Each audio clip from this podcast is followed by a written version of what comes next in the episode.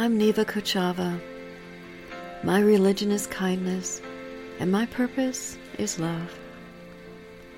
As I thought about you today, I asked myself, what would sound good? What can I say to you without bringing up the drudge of the day?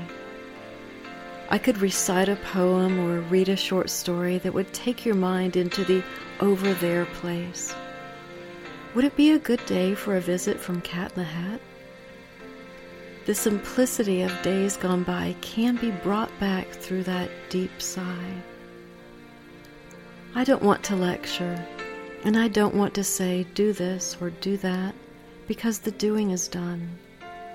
Now facing the unknown, here or there, it makes no sense anywhere.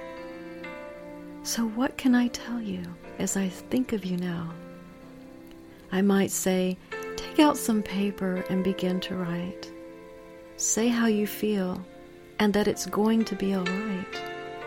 There is no right and there is no wrong. Whatever you say, just know you belong. And you're thought of right now, and there's someone praying for you.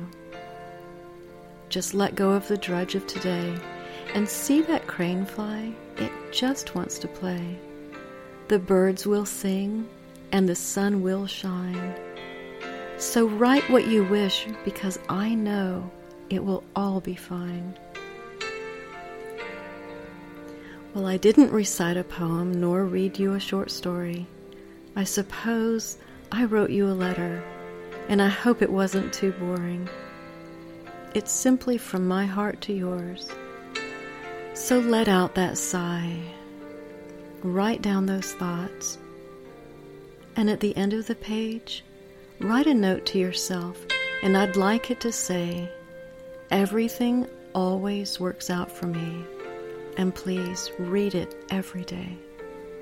And sign it with a heart and try to smile with love. As always, I believe in you.